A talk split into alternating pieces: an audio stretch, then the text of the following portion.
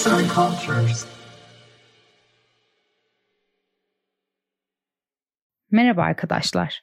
Bugün Sanat Tarihi Podcast'imizin bu bölümünde aslında Rönesans'ın sadece bir tane olmadığını ve sadece Avrupa'ya özgü olmadığını tartışacağız. Keyifli dinlemeler. 14. yüzyılın ilk ışıklarıyla birlikte başlayan İtalyan Rönesansı yalnızca sanat ve bilimler açısından değil, ekonomik kalkınma ve kapitalizmin doğuşu bakımından da modernitenin ortaya çıkışının bir dönüm noktası olarak görülmüştür. Tarihte önemli bir dönüm noktası olduğuna şüphe yok ama ne kadar eşsizdi ki? Bu noktada hem sosyolojik hem tarihsel hem de ekonomik çıkarımlar üzerinden ilerleyebiliriz. Her duran toplum onu yeniden harekete geçirecek bir tür uyanışa ihtiyaç duyar. Bu bağlamda Rönesans'ın kaynağını ve gelişimini daha geniş bir alanda aramak yalnızca Arap birikiminde değil, Hindistan ve Çin'den de gelen etkili aktarımlarda göz ardı edilmemelidir. Peki karşılaştırmalı bir açıdan bakıldığında İtalyan Rönesans'ın başlıca özellikleri nelerdi?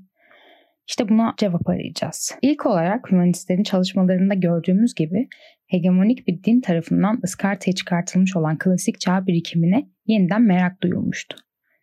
Rönesans kavramında ölüler dünyasından geri dönen bir şey vardı. Bu yeniden doğuş olan İtalyan Rönesansı'nda olan da buydu. Yalnızca ölüler dünyasından bir geri dönüş değil, aynı zamanda ölü bir yazının yaşama döndürülen klasiklerin de tekrar ilgi görmesiydi. Aydınlanma süreci içinde yavaş yavaş antik dünyanın yerini modernizm aldı. Avrupa'da yaşayanlar bu değişmeden Rönesans olarak bahsetmeseler de bunun önemli olduğunu düşünüyorlardı. Hümanistler antik çağa dönerek bir altın çağ kurmakta olduklarını düşündüler. Tabii ki her şey değişmemişti. Sonraları Roma mimarlığına dayanan yeni bir tarzın ortaya çıkmasına rağmen gotik üslup devamlılığını sürdürdü. Siyasette hükümdarlar, kilise ve halk arasında mücadele sürdü. Ekonomi büyüdü, sanat, bilim canlandı. Rönesans'ın bu özelliklerinin aniden başka yerlerde görmek mümkün değilse de Avrupa'da bile ilk değilken bu değişim dünyanın başka yerlerinde de yaşanmış olabilir. Bir Rönesans'ın ya da Rönesansların belli başlı ayırt edici özelliği vardır. Geçmişe yöneliş ve açılım. Kültürel karşılaştırma açısından bu özellikler tesadüf değildir. Özellikle dini söylemlerde geçmişe yönelmek oldukça mümkündür. İleri gitme konusunda pek yardımcı olduğu söylenemez. Çünkü muhafazakar ve muhafaza edicidir. Tarihsel açıdan bakıldığında İtalyan Rönesansı açıkça benzersizdi ama yalnızca Avrupa'ya özgü bir deneyim değildi.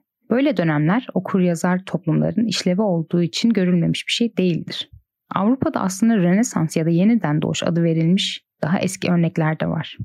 8. ve 9. yüzyılları arasında Karolinj Rönesansı'nda veya Bologna'da Roma hukukunu yürürlüğe girdiği 12. yüzyıl Rönesansı'ndan da söz etmek mümkün. Bu dönemde din adamlarının yanı sıra tüccarlar da okur yazar olma ihtiyacı duydular. Ve doğuyla ilişkileri çeşitli kültürel bakış açılarının genişleyip derinleşmesini sağladı.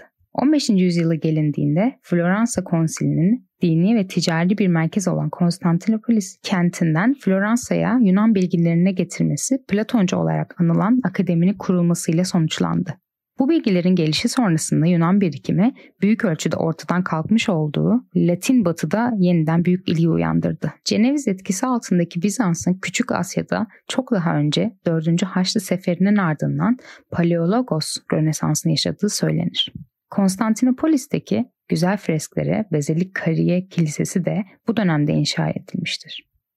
Bu örneklerin hepsi Hristiyanlıkla sınırlı olsa da İslamiyet de bu gelişmelerde önemli rol oynamış ve hem akademik hem uygulamalı olarak tıbbın doğuşunu teşvik etmiştir. Bu örneklerin hepsi Hristiyan Avrupa'da olsa da yalnızca Hristiyanlığa özgü değildir. Sonradan Yunan Konstantinopolis kentini ele geçiren Türkler de Babür döneminde Timurlu Rönesansı adılan dönemde yaşadılar. Bu olaylarda bizi ilgilendiren ve akademik olarak da üstünde durulması gereken önem arz eden konu Rönesans'ın sosyolojik tanım ve analizleridir. Kültürel yeniden doğuşları yazılı tarihte çok daha geriye gider. Örneğin Mısır, Mezopotamya ve Hindistan'ın okuryazar kesimlerinde şahit olunan karanlık çağlara rastlarız. Fakat bu dönemlerden günümüze ulaşan yazıtlar ve yapılar çok azdır. Sonuç olarak sıralı bir değişimden bahsetmek mümkün. Mısır ve Mezopotamya örneklerinde kültürel etkinlik yeniden ortaya çıkmıştır. Yani bir açılım söz konusudur. Bunun yanı sıra Sümer'in daha kendine özgü bir karanlık çağı olmuştur. Sümer ve Akas şehirleri Mezopotamya kralları tarafından birleştirildikten sonra bir açılım ortaya çıkmıştı. Çünkü daha öncesinde burada Babil'i kuran yarı barbar Amorilerin saldırısı olmuştu.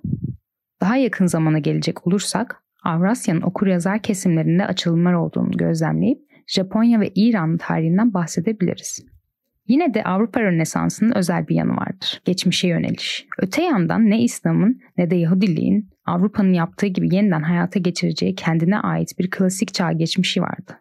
Bununla birlikte İslam, İran uygarlığı gibi diğer eski uygarlıklarla ilişkiler kurulması bakımından geçmişe döndü. Rönesans kolayca yapılan eleştiriler bir yana genel olarak Avrupa tarihinin püf noktası olmaya devam ediyor. Sadece yeniden doğuş değil, Avrupa antik çağının kapitalizmine kadar uzanan yolda vazgeçilmez bir adımdı. Dolayısıyla sosyolojik olarak benzersizdi. Peki bunu göstermenin dünya tarihi ve sosyolojisi açısından önemi neydi? Avrupa Rönesansı'nın modern dünyanın oluşumu bakımından ve bu kıtanın dünya meseleleri üzerindeki sonraki hakimiyeti açısından çok önemli olduğu düşünülmüştür. Doğrusu tabii ki önemliydi. Çünkü hem ticari hem de entelektüel bakımdan geri kalmışlardı. Artık bu geri kalmışlığı telafi ettiklerini söyleyebiliriz. Ama aynı zamanda İbrahimi dinlerinin de modernleşme, kapitalizme ve endüstriyel üretime doğru atılım yaptığını gözlemleyebiliriz. Örneğin Çinliler başta bilim olmak üzere sadece bilgi sayesinde değil, ekonomi, seramik ve bir dereceye kadar ipek ve kağıt üretimi ve dış satımı sayesinde de bu gibi süreçleri çoktan başlatmışlardı. Sonuca bağlayacak olursak başka okur yazar toplumlarında kendi geçmişine yöneliş, kültürel açılım ve Rönesans dönemleri vardır. Toplum bilimsel bir perspektiften baktığımız zaman Rönesanslar birden fazlaydı ve ne kapitalizm ne de batıya özgüydüler. Avrupa ne bir başınaydı ne de kültürel bir adaydı. Yazan Gülendam Dinç, seslendiren Polen Biçer.